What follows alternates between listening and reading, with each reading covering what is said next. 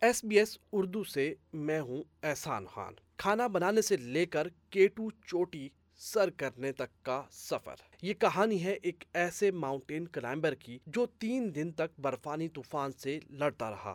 شدید سرد موسم سے فراسٹ بائٹ ہوا اور پاؤں کا انگوٹھا تک کٹ گیا۔ لیکن حوصلے جمع رہے اور منزل تک پہنچ گئے۔ گلگت کے علاقے نگر سے تعلق رکھنے والے کلائمبر واجد اللہ نے ایک نہیں بلکہ پاکستان کی آٹھ ہزار میٹر سے بلند تین چوٹیاں بھی سر کر لیں۔ واجد اللہ کا کلائمبنگ کا سفر انتہائی دلچسپ اور مشکلات سے بھرپور رہا۔ واجد اللہ پاکستان میں براڈ پیک، نانگا پربت اور کیٹو کی چوٹیاں سر کرنے کے لیے آنے والے انٹرنیشنل کلائمبرز کے لیے کھانا بنانے کا کام کرتے تھے۔ بین الاقوامی کو پیماؤں کو دیکھتے دیکھتے واجد اللہ کے اندر بھی یہ خواہش پیدا ہوئی کہ وہ بھی ان پہاڑوں کو سر کر سکتے ہیں۔ اسی خواہش کو مقصد بنا کر انہوں نے یہ سفر شروع کیا جو آج تک جاری ہے۔ واجد اللہ نے ایس بی ایس اردو سے خصوصی گفتگو کرتے ہوئے اپنی خوشگوار یادیں تازہ کیں۔ کو پہما واجد اللہ کہتے ہیں، بچپن سے پہاڑوں پر جانے کا شوق تھا، روزگار نہیں تھا، خاندان کو سپورٹ کرنے اور اخراجات پورے کرنے کے لیے انٹرنیشنل کلائمبرز کے لیے کھانا بناتا اور ان کی معاونت کرتا تھا۔ پہلی بار ادھار شوز اور کٹ مانگ کر چوٹی سر کی ابتدا میں بہت زیادہ مشکلات پیش آئیں، لیکن وقت گزرنے کے ساتھ ساتھ کامیابیاں بھی سمیٹنا شروع کر دیں۔ ہندوستان آنے کے بعد حالات ایسے تھے کہ سر یہاں پہ کوئی کام کی تلاش تھی۔ اور ایک بچپن سے میرے اندر ایک شوق تھا، جنون تھا کہ میں کسی طریقے سے اس فیلڈ کے ساتھ منسلک ہو جاؤں۔ لیکن ایک تو ایجوکیشن کی میری بالکل میں نہیں تھی، ایجوکیشن نہیں تھی، جس وجہ سے مطلب بولنے میں کافی مسائل پیدا ہوئے۔ تو نہیں جا سکتے تھے، تو پھر میں نے فیصلہ کیا کہ نہیں، اسی فیلڈ کے اندر جا کے ایک اسسٹنٹ کوک کہتے ہیں جو ٹریکنگ کے اوپر جاتے ہیں۔ ان کے ساتھ میں نے ایک سال تقریباً اسسٹنٹ کوکنگ کی۔ اس کے بعد اگلے سال سے میں فل کوکنگ کی اسی فیلڈ کے اندر یہی کوکنگ کرتے کرتے ڈفرینٹ ٹریننگس eh, میں نے حاصل کی۔ انٹرنیشنل جو کلائمبرز وغیرہ آتے تھے، ان کے ساتھ eh, جیسا کٹ کے بارے میں یا کلائمبنگ کے بارے میں ان سے eh, لیکچر سنتے سنتے رہے۔ اور انسان شوق جب ہو تو بہت ساری چیزیں آسان ہو جاتی ہے اسی دوران تھوڑی سی مجھے انگلش بھی آئی اسی فیلڈ میں رہ کے۔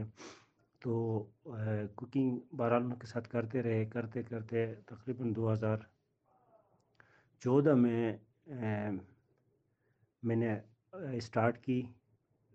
کلائمنگ پروفیشنل جو کلائمنگ دو ہزار چودہ میں میں نے اسٹارٹ کی۔ اسی، اس وقت بھی مجھے حالات ایسے تھے کہ میرے گھر کے کہ میں ڈائریکٹلی کلائم نہیں کر سکتا تھا، اس لیے کوکنگ کرتے ہوئے میں نے کلائمنگ اسٹارٹ کی۔ تو اس پانتک پہ ایک گروپ آیا تھا جیپنیز کسی کمپنی تھی سیاح اس کی۔ تو ان کے ساتھ میں کوک ایز اے کوک گیا جا کے، ان کے ساتھ کلائمنگ کرتا رہا۔ تو وہ کلائمنگ کا طریقہ اس طرح ہوتا تھا کہ جیسا ابھی صبح نکل رہے ہیں وہ اوپر کلائم کے لیے، تو میں ان کے لیے کوکنگ کر کے ان کے برتن شرتن وغیرہ جتنے بھی تھے وہ سار اپنے جگہ میں فکس کر کے ان کو پہلے موو کرا کے پھر بعد میں ان کے پیچھے جا کے اٹیچ ہو جاتا تھا۔ اس طریقے سے تقریباً چھ سات دن، آٹھ دن کی مہم جو ہی ہوتی ہے کسی بھی پہاڑ پہ شروع کے دن میں، تو اس طریقے سے ایکلومٹائز ہوا۔ کٹ بھی میرے پاس نہیں تھا، کسی دوست سے کچھ لیا، کسی دوست سے کچھ لیا۔ جوتا بھی میرے پاس پراپر نہیں تھا، لیکن الحمدللہ اس طرح میری سیمٹ ہو گئی۔ اسپانتک سمٹ ہو گئی۔ اس کے بعد دو ہزار ستارہ میں، دوبارہ میں نے یہی پیک رپیٹ کی رپیٹ کر کے دوبارہ میں نے اس کو سمٹ کی۔ واجد اللہ نے بتایا کہ کس طرح وہ اپنے دو غیر ملکی ساتھیوں کے ساتھ راکا پوشی کی چوٹی سر کرنے کے بعد واپسی کا سفر کر رہے تھے تو اچانک انہیں برفانی طوفان نے گھیر لیا۔ تین سے چار دن طوفان میں پھنسے رہنے کی وجہ سے واجد اللہ اور ان کے دو ساتھیوں کو فراسٹ بائٹ اور ہائی الٹیٹیوڈ سیریبل انڈیمیا کا شکار بھی بنے۔ میرا جو ایکسپیرینس ہے یہاں پہ رکھا پوشی پہ، جو مجھے اسٹیم ویدر ملا، جہاں پہ مجھے فروس بائٹ بھی ہوا، میرا پیر کا ایک انگوٹھا بھی یہاں پہ کٹا۔ سکسیزفلی ہم نے سمٹ کی تھی۔ سمٹ کرنے رکھا پوشی سمٹ کی۔ سمٹ کرنے کے بعد پہلا دن ہم نیچے اتر رہے تھے تو اچانک طوفان اسٹارٹ ہوا۔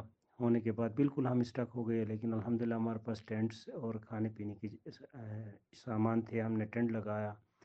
برف کھود کے اس کے اندر ٹینٹ لگایا اور تین سے چار دن ہم اسٹک ہوئے وہاں پہ۔ اس اسٹک کے دوران ہمارا میرے ساتھ میرے ساتھ دو اور ساتھی تھے، میرے کلائمنگ پارٹنرز تھے چیک ریپبلک کے تھے دو بندے۔ ایک کا ہاتھ میں فروس بائٹ تھا، ایک کو مطلب ہائٹ لگ گیا تھا، دماغ اس کا تھوڑا سا کام نہیں کر رہا تھا اور مجھے مجھے، میرا پیر کا پیر کا جو بڑا انگوٹھا ہے دائیں دائیں پیر کا، اس کو فروس بائٹ ہوا۔ کیونکہ تین دن ہم پھنسے رہے ہیں، ہماری موومنٹ کم ہوئی تو وہاں ٹھنڈ کی وجہ سے مجھے فروز وائٹ ہوا۔ تو میرے زندگی کا سب سے مشکل جو معاملہ تھا وہ یہ رکا پوشی پی تھا۔ کبھی کبھی وہاں پہ ایک ٹائم ایسا بھی تھا کہ شاید ہم مزید اگر دو تین دن مزید موسم خراب ہوتے تو شاید آج ہم آپ سے بات نہیں کر پاتے۔ پہاڑوں سے دوستی کرنے والے کو پہما واجد اللہ کہتے ہیں کلائمبنگ ایک مہنگا شوق ہے، جس کے اخراجات برداشت کرنا ہر کو پہما کی بس کی بات نہیں۔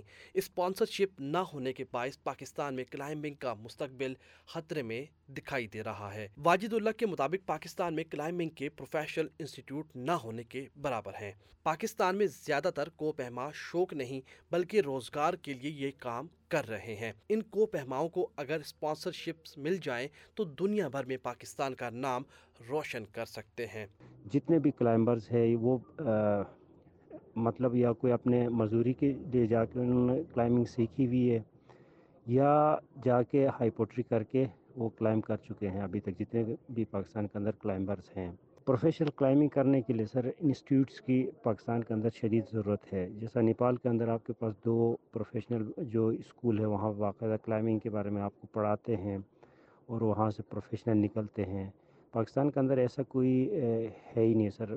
واقعی پاکستان کے اندر انسٹیٹیوٹ کی سخت ضرورت ہے۔ اگر یہاں ان کو سکھاتے ہیں، کوئی مطلب اس طرح کے انسٹیٹیوٹ یا اسکول وغیرہ بنتا ہے تو میں نا امید نہیں ہوں سر کہ آنے والے چند سالوں کے اندر ہی پوری دنیا کے اندر اس کھیل کو ریپرزینٹ کر سکتے ہیں۔ جی بی کے لوگ گلت بلستان کے لوگ پوری دنیا کے اندر جیسے نیپالیوں سے بھی آگے جا سکتے ہیں۔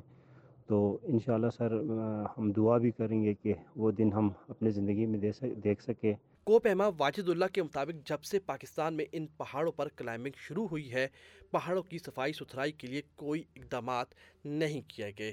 کہیں پہاڑوں پر ڈیڈ باڈیز پڑی ہیں تو کہیں رسیاں، آکسیجن سلنڈرز اور ٹینٹ موجود ہیں۔ کلائمبنگ کے لیے جانے والے کلائمبرز بھی کوڑا کرکٹ ان پہاڑوں پر چھوڑ کر آ جاتے ہیں۔ قوانین بنا کر کلائمبرز کو پہاڑوں کی صفائی کا خیال رکھنے کا پابند کیا جانا چاہیے۔ کہ بڑے پہاڑ پہ جب ہم گئے آج کل مونٹین ڈے بھی گزر رہا ہے، گزر گیا۔ تو مونٹین ڈے کے حوالے سے میرا پیغام بھی جانا چاہیے کہ ہمارے جتنے بھی مونٹین ہیں، پاکستان کے اندر جو کلائمنگ مونٹین جو بڑے مونٹینس ہے یہاں پہ ریبش یعنی کچرے کا بہت ہی ایک مشکل حالات میں ہم کلائمنگ کرتے ہیں۔ کیونکہ انیس سو ساٹھ سے جب کلائمنگ یہاں اسٹارٹ ہوئی، آج تک کسی نے ان کے اوپر کوئی کام نہیں کیا ہے۔ ساری رسیاں اوپر پڑی ہوئی ہیں، ڈیڈ باڈیز اوپر پڑی ہوئی ہیں۔ اچھا دنیا جہاں کا ٹینٹس پڑے ہوئے کچرا کھانے پینے کے سامان ہیں اوپر، آکسیجن سلنڈرز ہیں۔ پاکستان کے اندر جتنے بھی اس طرح کے ایڈونچر اسپورٹس ہے اس کو سیف کرنے کے لیے، اس کو پروفیشنل طریقے سے کرنے کے لیے، اس کے اوپر کام کی ضرورت ہے۔ اور دنیا سے میری اپیل بھی ہے کہ پاکستان کے اندر اس طرح کا کام بہت کم ہوتا ہے۔ اگر ہوتا ہے تو پیپر میں ہوتا ہے، لیکن پریکٹیکلی بہت کم ہوتا ہے۔ تو میری ریکویسٹ ہے کہ کسی طریقے سے پاکستان کے جتنے بھی پہاڑ ہیں، انکلوڈنگ ننگا پربت کے ٹو، براڈ پیک، ان کے اوپر جو ربش ہیں اس کو کسی طریقے سے کلین کرے اور کلائمرز کو بونڈ کرے کہ بھائی بھائی، جو چیزیں آپ لے کے جاتے ہیں ان کو آپ کی ڈیوٹی ہے کہ ان کو آپ واپس لے کے آ جائے واجد اللہ کہتے ہیں آٹھ ہزار میٹر سے بلند دنیا کی چودہ چوٹیاں سر کرنے کی خواہش ہے۔ پاکستان کی آٹھ ہزار میٹر سے بلند مزید دو پہاڑیاں سر کرنے کے بعد بین الاقوامی سطح پر ان پہاڑوں کو سر کرنے کی منصوبہ بندی کر رکھی ہے۔ مزید میں نے ابھی کلائمنگ کرنی ہے میرے پاس ابھی ٹائم ہے۔